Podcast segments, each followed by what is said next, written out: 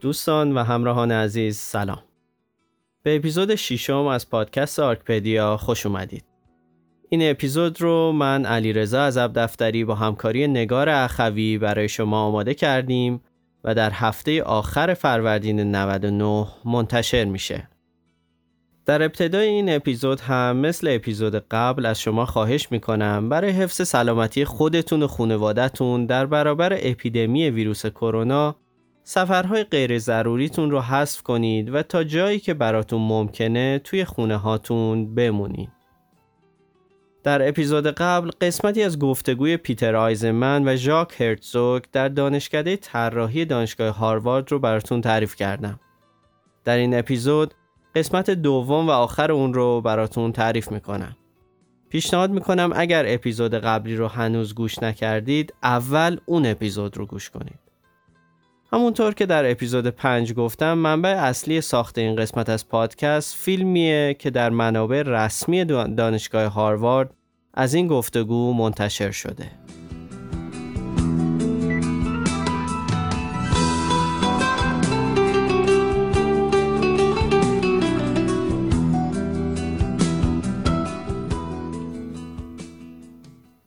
اپیزود شماره 6 گفتگوی پیتر آیزمن و ژاک هرتزوک قسمت دوم.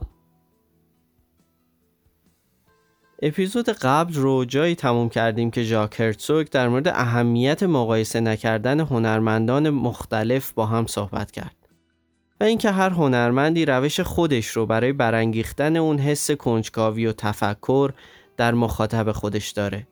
و نمیشه گفت که راه انتخابی مثلا مارسل دوشان بهتره یا روش پیکاسو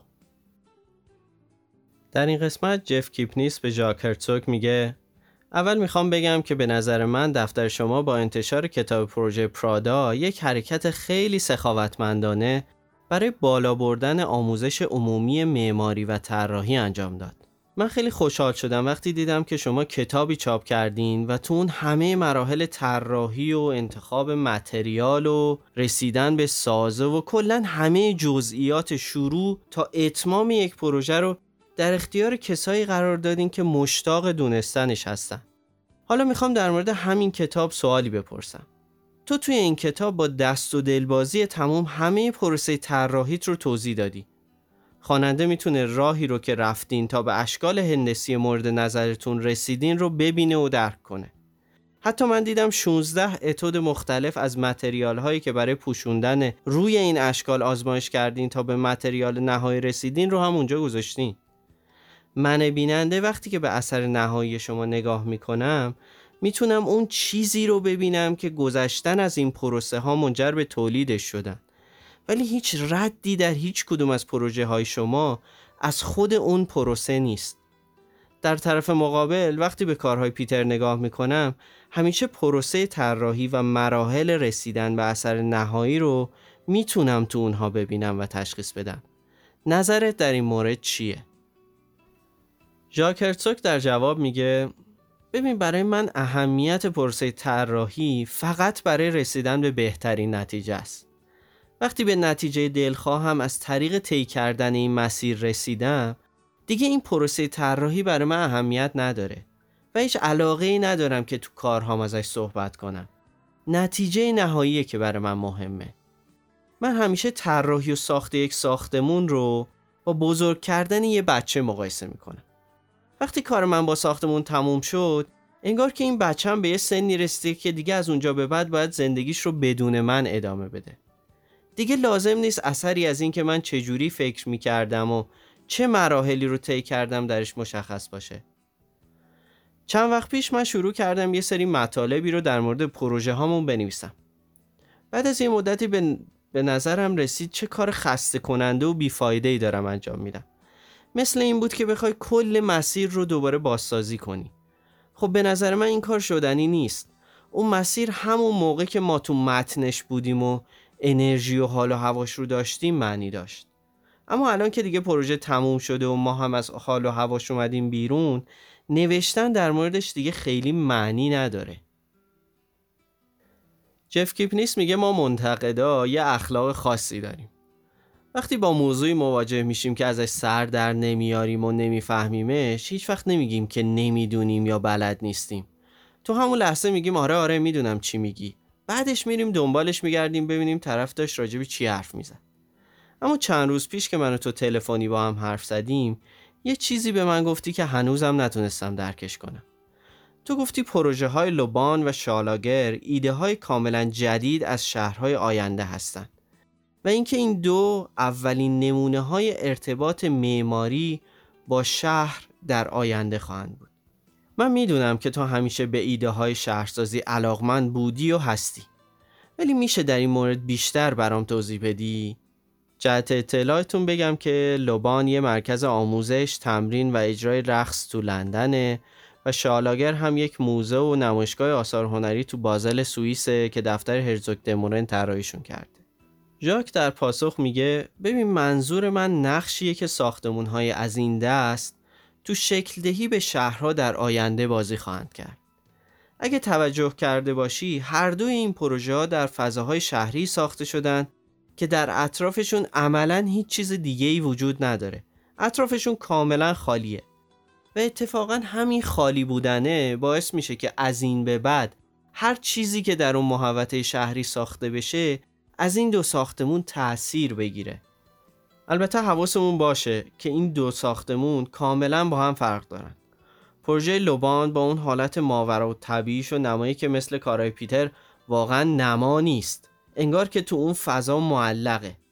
از اون طرف پروژه شالاگر با خصوصیات کاملا مادی و زمینیش محکم در جای خودش میخکوب شده و مثل یه لباسی میمونه که پشت روش کردی. انگار داخل و بیرونش جاشون رو با هم عوض کردن. تو زبون انگلیسی برای توضیح گوشه فضا یک کلمه کورنر وجود داره. هم برای داخل از اون استفاده میشه هم برای بیرون. تو آلمانی هم همینجور کلمه اکه هم برای داخله هم برای بیرون. ولی تو زبان اسپانیایی مثل فارسی دو لغت متفاوت استفاده میشه. رینکون به گوشه گفته میشه و اسکینا به کنج.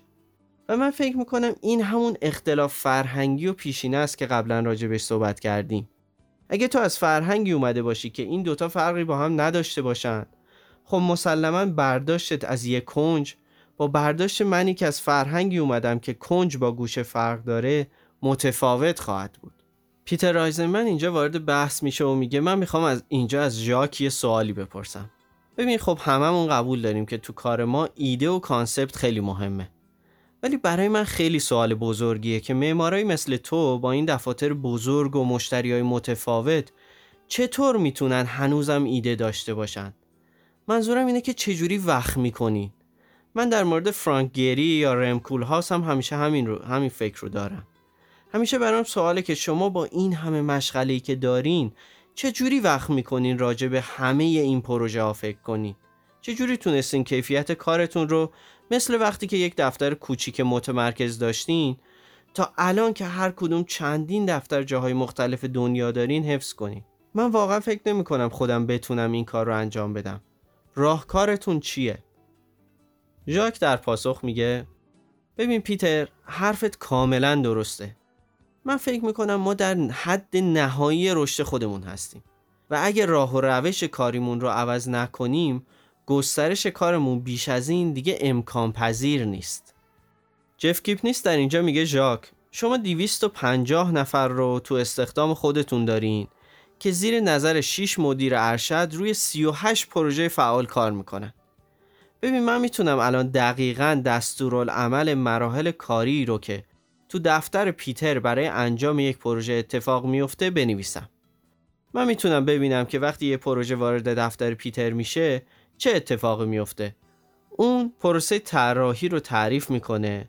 تیمی رو که به نظرش توانایی طی کردن این پروسه رو دارن ارنج می‌کنه و خودش هم از جایگاه یک منتقد سعی می‌کنه ایراداتی رو که به نظرش می‌رسه رفع کنه.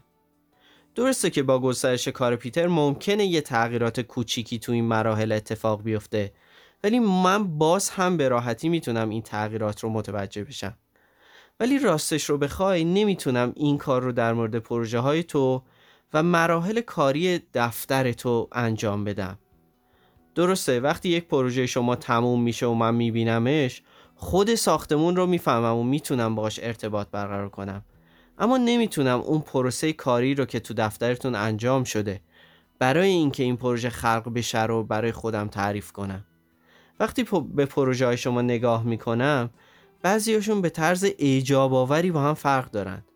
و من متوجه نمیشم که شما چطوری تونستین با طی کردن یک شیوه ثابت این پروژه های اینقدر متفاوت رو تولید کنین. ژاک در جواب میگه اولا که جف ما حتما باید تعداد مدیرای ارشدمون رو بیشتر کنیم. چون من خیلی دلم می‌خواد که مسئولیت هام رو کاهش بدم. البته که ما به صورت کاملا برنامه ریزی شده کار می‌کنیم. ولی باز هم من فکر می‌کنم با این شرایط دیگه امکان گسترش بیش از این تو کارمون نیست. اگه بخوام شیوه کاری خودم رو برات توضیح بدم باید بگم که من خیلی کم ممکنه پیش بیاد که به مراسم عمومی مختلفی که دعوت میشم برم. در جلسات با کارفرماها و نماینده هاشون شرکت نمی کنم و اصولا از هر اتفاق اجتماعی که تمرکزم رو به هم بزنه دوری می‌کنم. و از اون طرف کاملا روی پروژه هامون و جهت دادن به تیم ها و رسیدگی به مسائل و مشکلاتشون متمرکزم. ولی با همه اینها ما شدیدا داریم به این فکر می‌کنیم که برای پنج سال یا ده سال بعد چی کار باید بکنیم؟ آیا باید دفترمون رو نگه داریم؟ یه قسمتی از اون رو واگذار کنیم؟ یا مثلا تعداد شرکامون رو بیشتر کنیم؟ اینا همه راهکارهایی که ما الان داریم بهش فکر می‌کنیم. صحبت های ژاک که به اینجا می‌رسه پیتر آیزنمن به شوخی میگه من می‌تونم به عنوان مدیر ارشد باهاتون کار کنم؟ ژاک در جواب میگه آره پیتر حتما ما که خوشحال میشیم. ولی از شوخی گذشته در مورد نحوه برخورد با پروژه ها که جف پرسید من فکر می‌کنم تنها راه رسیدن به این سطح از گسترش یک دفتر معماری اینه که کانسپت و ایده مهمترین راهنمای حرکت اون دفتر باشه. به nظر من اگه شما کوچکترین وابستگی به یک سبک خاص یا طرز فکر خاصی داشته باشین نمی‌تونین اینقدر بزرگ بشین و مدت زمان طولانی بزرگ بمونین. ما قوانین سفت و سخت در مورد طراحیامون وضع نمی کنیم البته از اون طرف اگر که خیلی هم ساده بگیری ممکنه هیچ وقت به یک خروجی خوب نرسی. ما ترجیح میدیم که برای هر پروژه یک سری خطوط راهنما مشخص کنیم. و از تیم هامون بخوایم که بر اساس اون خطوط راهنما ایده پردازی کنن. در اینجا پیتر وارد بحث میشه و میگه برای من جالبه که من دقیقا برعکس این کار رو انجام میدم. من اول هر سال چند تا سمینار برای اعضای دفتر می‌ذارم و مسیر اون سال رو مشخص می‌کنم. ما در طول سال توی همون مسیر حرکت می‌کنیم. البته انکار نمی کنم که نقش اتفاقهای پیش بینی نشده رو هم نمیشه نادیده گرفت. مثلا برای پروژه ابوظبی من که جف هم خیلی بهش علاقه منده من هیچ ایده در موردش نداشتم. تا اینکه یه روز که اینجا تو هاروارد جزو هیئت داوران بودم از دیدن کار یکی از دانشجوها یک ایده فوقالعاده در موردش به ذهنم رسید. برای همینه که میگم خیلی جاها تصادف نقش خیلی مهمی در جریان کار داره. جف کیپنیس به پیتر رایزمن میگه میشه برامون تعریف کنی که چی شد که ریچارد سرا از پروژه برلین کنار گذاشته شد؟ آیزنمن در جواب جف میگه ببین ریچارد سرا و هلموت کول با هم نساختن. توی جلسه ای که من و سرا با هلموت کول داشتیم اون به ما گفت که شما باید چند تا تغییر تو پروژه انجام بدید البته حدود دو ساعتی هم راجع به تغییرات مد نظرش و دلایل اونها برای ما توضیح داد. در کل این مدت سرا کاملا ساکت بود. بعد از اینکه حرفای کل تموم شد سرا گفت ببین من قبلا هم تو این شرایط بودم. کلی وقت برای پروژه واشنگتن گذاشتم. بعدش چند تا بروکرات دولتی اومدن و کل پروژه رو به هم ریختن. سرا که این حرف رو زد من دیدم کل که آدم درشت هم بود مثل یک خرس وحشی. از جاش واقعا مثل یک خرس وحشی. از جاش بلند شده با صدای پر گفت آقای سرا من یک کارمند دولتی یا یه وزیر دونپایه نیستم. شما در مقابل صدر اعظم آلمان بزرگ قرار دارید. بهتون اجازه نمیدم که با من اینجوری صحبت کنید. بعدش سرا رو از اتاق پرت کرد بیرون. به همین راحتی ریچارد سرا از پروژه بیرون انداخته شد. بعد از اینکه پروژه تموم شد و سرا اون رو دید به من زنگ زد. یادمون نره که داریم در مورد سرایی صحبت می‌کنیم که اصولا از معمارا متنفره. به همه ما هم با دیده تحقیر نگاه می‌کنه. خلاصه به من زنگ زد و گفت آفرین پیتر کار خوبی انجام دادی. من هم گفتم ممنونم ریچارد. بعدشون گفت می‌دونی چرا کارت خوب بود؟ من گفتم نه تو بگو. بهم گفت چون پروژت سیستم لوله کشی نداره. منظورش این بود که پروژت اصلا پروژه معماری نیست بیشتر مجسمه سازی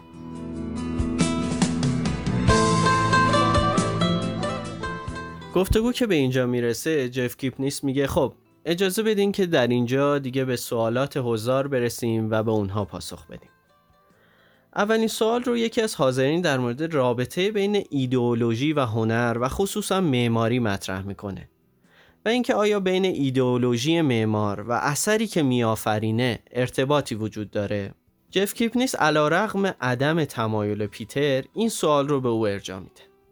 آیزمن میگه به نظر من یکی از عواملی که می‌تونم ببینم از زمان برونو لسکی تا آلبرتی تا الان ثابت بوده همین رابطه ایدئولوژی که بین معمار و ساختمون بوده.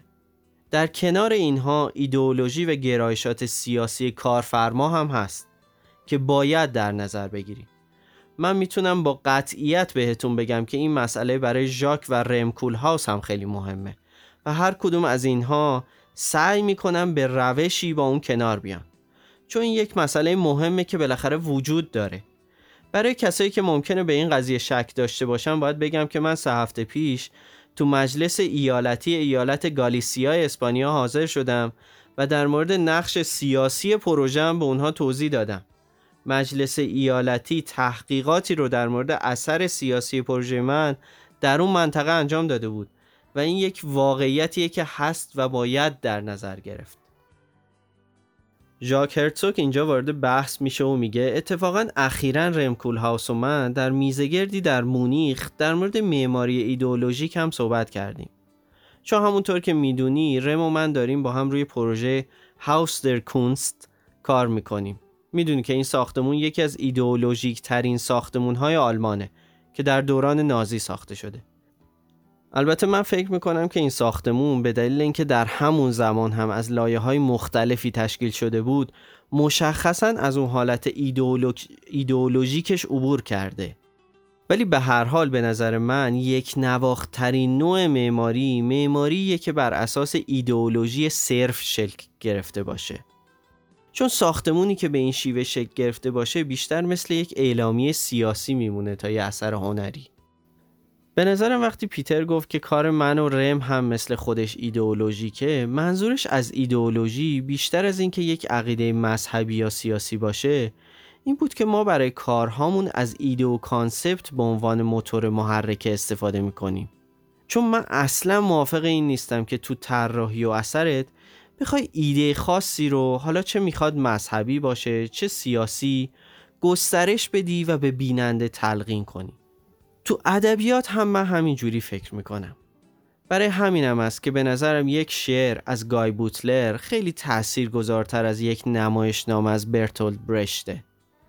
ما نباید به مخاطبمون بگیم که اونجوری که من میگم فکر کن بلکه باید بهش فکر کردن یاد بدیم. بعد از اون موضوع برای فکر کردن در اختیارش بذاریم. جف کیپنیس به ژاک میگه صحبت از هاوستر کونست کردی.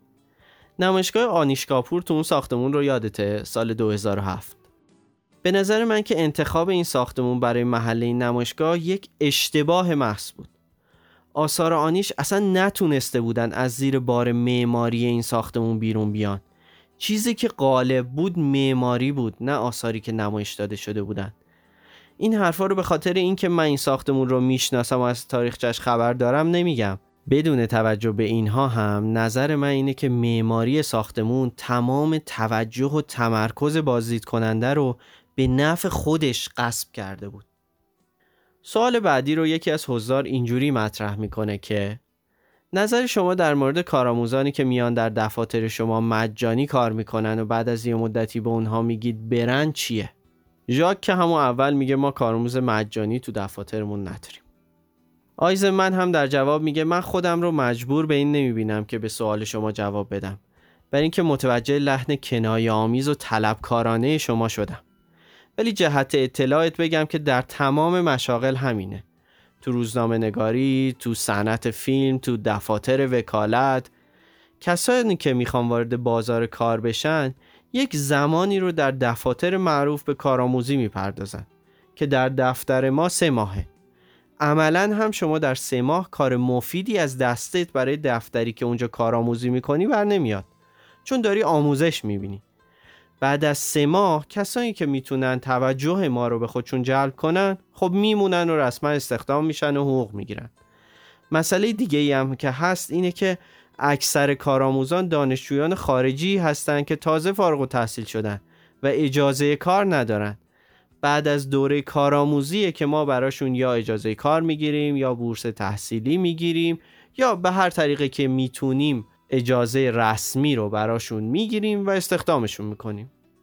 سوال بعدی در مورد برداشت از معماری امروز در آینده بسیار دوره که جف کیپنیس به این صورت دوباره بیانش می‌کنه. وقتی که باستانشناسان خرابه های یک بنای باستانی رو کشف می‌کنن هیچ اطلاعی از قصد و نیت واقعی سازندگان اون بنا در زمان ساختش ندارن.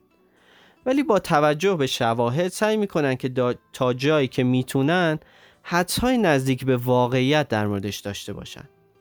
هر کدوم از شما فکر می‌کنید که اگر در سال 3000 باستانشناسان اون دوران خرابه های یکی از ساختمون های شما رو پیدا کنند چه برداشتی در موردش خواهند داشت؟ پیتر آیزمن در جواب میگه من فکر می‌کنم این سوال جالبیه. من این اواخر با رئیس یکی از دانشگاه های معروف دنیا جلسه داشتم. به من گفت پیتر من آرزو دارم یک ساختمون از دوران خودمون توی محوطه دانشگاهمون بسازم. من با خودم فکر کردم این دیگه چه مزخرفیه که این داره میگه. خب ما الان در دوران خودمون قرار داریم دیگه. ما نمی‌تونیم با اطمینان یک تعریف کامل از اینکه ساختمون دوران ما چی هست داشته باشیم.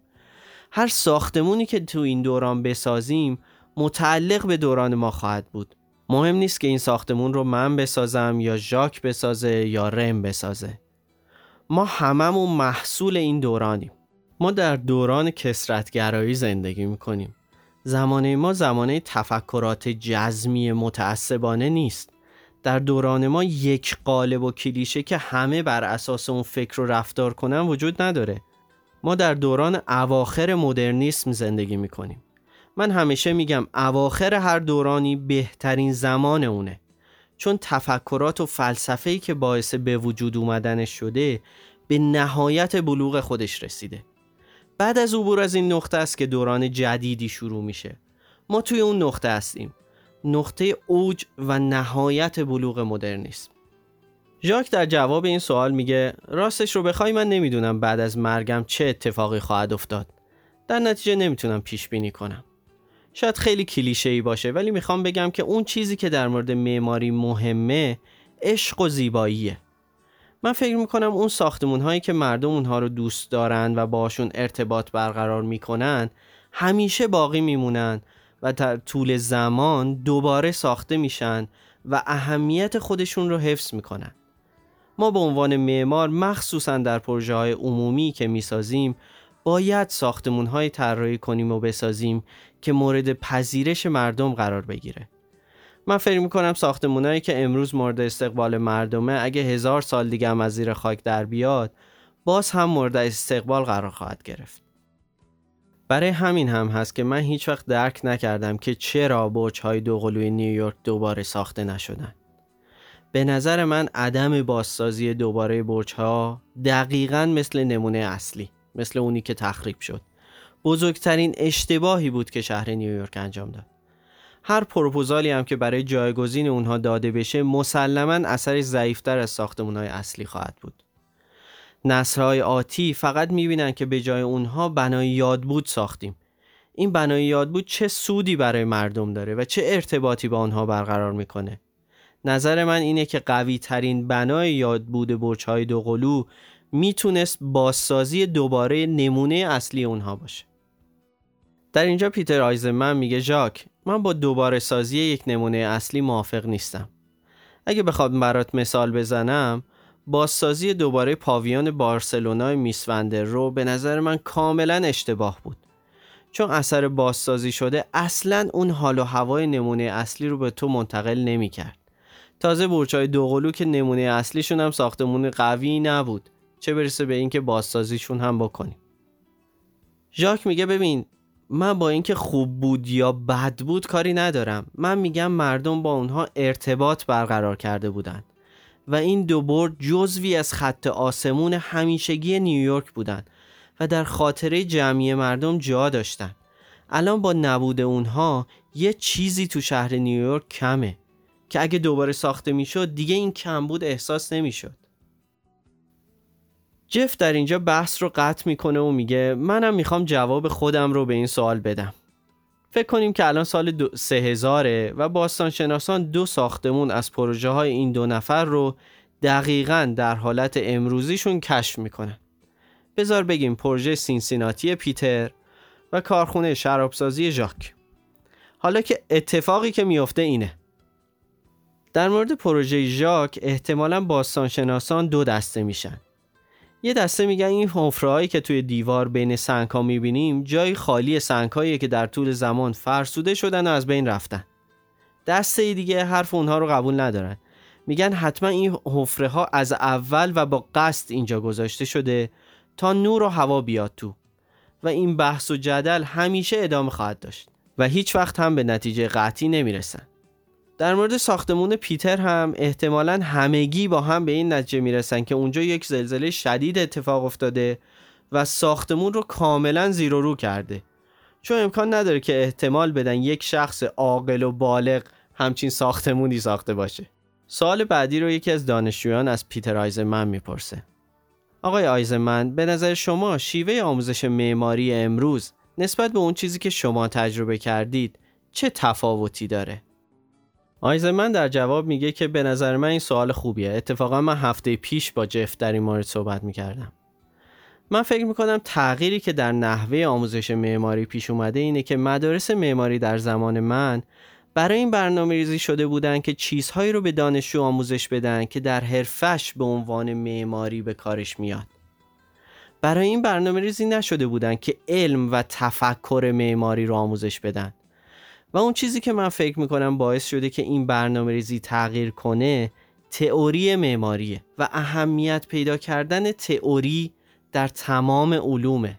امروزه مدارس معماری بیشتر گرایش به سمت تئوری معماری پیدا کردن.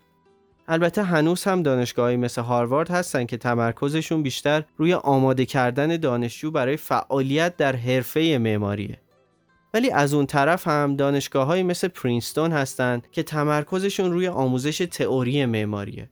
خب مسلما یک سری دانشگاه ها هم توی وسط این طیف هستن مثل ییل. حالا ما باید در این مورد فکر کنیم که کدوم رو ترجیح میدیم؟ اینکه افراد بیشتری رو برای ورود به حرفه آماده کنیم یا بیشتر احتیاج به افرادی داریم که مرزهای معماری رو گسترش بدن. من می‌دونم که خیلی از بانک های معروف دنیا فارغ و تحصیل تجارت رو استخدام نمی کنن. در عوض دنبال دکتراهای اقتصاد میرن. چون کسانی رو می‌خوان که علم اقتصاد رو بلد باشن. تجارت رو خودشون می‌تونن انجام بدن. در مورد معماری هم همینه. باید ببینیم که ما کدوم رو می‌خوایم. یکی از اساتید اینجا از ژاک هرتزوک می‌پرسه شما در صحبتاتون تاکید زیادی بر روی قدرت جذب مخاطب در ساختمون ها داشتید. آیا درسته که بگم برای رسیدن به این جذابیت روی نمای ساختمون بیشتر از داخلش کار می‌کنید؟ ژاک در جواب میگه من واقعا متوجه نمیشم که چطور ممکنه کسی اینقدر صحبتهای من رو بد برداشت کنه. من همین امروز هم گفتم که نما برای من اهمیت نداره من در پی خلق جذابیت برای مخاطبم هستم. ممکنه شرایطی هم پیش بیاد که اتفاقا این جذابیت رو با استفاده نکردن از نما به دست بیارم. بذاریم بگم چرا شما اینقدر روی نما گیر کردین.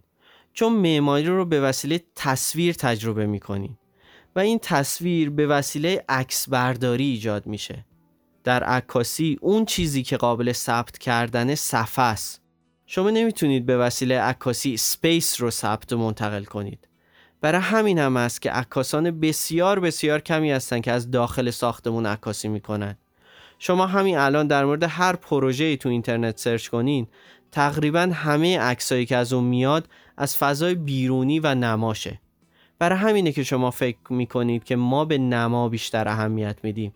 ولی برای من داخل و خارج ساختمون از هم جدا نیستند و با هم کار می‌کنن جف کیپنیس در اینجا سوال آخر رو از ژاک هرتزوک مطرح می‌کنه ژاک می‌خوام ازت بپرسم اینکه پروسه طراحی موزه هنر میامی در اختیار عموم قرار گرفت و به رأی عمومی گذاشته شد چه تأثیری روی کار شما داشت؟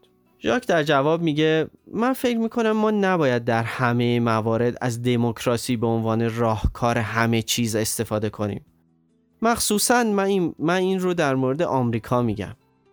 درسته در مورد پروژه استادیوم چین هم نتایج مسابقه در اختیار عموم قرار داده شد و نظر اونها هم گرفته شد ولی مسئولین خودشون می‌دونستن که کدوم ساختمون رو انتخاب خواهند کرد در مورد پروژه میامی من می‌دونم که نظر مردم اهمیت بیشتری خواهد داشت و خوب هم هست که نظر اونها رو در مورد مسائلی مثل ارتباط پروژه با پارک، فضاهای سبز، گالری ها و غیره بدونیم.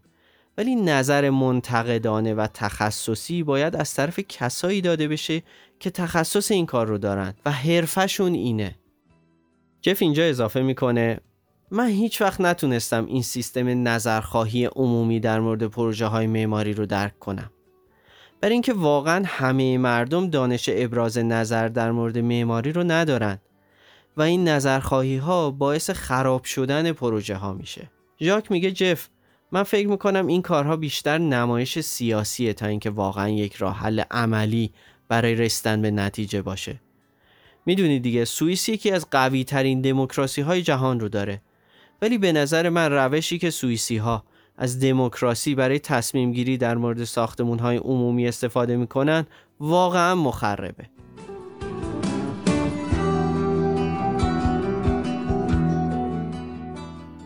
سوال و جواب ها که تموم میشه پیتر آیزمن میگه من می‌خوام یک انتقادی به مناظره امروز داشته باشم و انتقادم هم مستقیما برمیگرده به تو جف. من انتظار خیلی بیشتری از تو داشتم. من فکر کردم که تو امشب ما رو بیشتر از اینها تحت فشار قرار بدی و به چالش بکشی. تو باید سعی می‌کردی که ما رو از این تصویری که تو اذهان عمومی برای خودمون ساختیم بیرون بیاری. ولی امشب من کاملا پیتر آیزنمن بودم و ژاک هم تو نقش خودش بود و هیچ چالشی برای ما وجود نداشت. جف در اینجا میگه با حرفت کاملا موافقم. ولی من تو برنامه امروز با قصد قبلی سعی کردم که شما خودتون با هم صحبت کنین تا اینکه من بخوام به صحبتاتون جهت بدم. چون به نظرم رسیده بود که شما هر دوتون نگران این بودین که چه مباحثی ممکنه اینجا مطرح بشه. ژاک حتما یادشه. وقتی من عین همین مناظره رو بین ژاک و رم گردانندگی می کردم اینقدر دوتاشون رو تحت فشار قرار دادم که ژاک از صندلیش بلند شد و فریاد زد که تمام منتقدین معماری شیاد و دروغگو هستن. بعد از تموم شدن اون مناظره همه از دست من عصبانی بودن و به من می‌گفتن که تو یک حیولایی آیزمن میگه جف به نظر من که اشکالی نداره مردم از دست تو عصبانی باشن. خب بذار باشن. به نظر من نکته اساسی تو همچین گفتگوها و مناظره های اینه که ما بتونیم علا رغم احترامی که برای همدیگه قائلیم تا سرحد نهایت با هم مخالفت کنیم. و این باعث میشه که موضوع بحث کاملا شکافته بشه و برای بیننده جنبه آموزشی داشته باشه. ژاک اینجا وارد بحث میشه و میگه من فکر می‌کنم همین که دو نفر که ایده های کاملا متفاوتی دارن راضی میشن که بیان و کنار هم بشینن و سر موضوعات مختلف با هم صحبت کنن نکته مهمیه. من اصلا فکر نمی کنم که امشب یا حتی اون شب گفتگو با رم حالت تدافعی داشتم. و حتی اینکه به پیشینه یهودی پیتر اشاره کردم هم فقط برای نشون دادن وجه روانشناختی معماری بود. وگرنه پیتر خودش می‌دونه من هیچ اعتقادی به این دستبندی ها ندارم.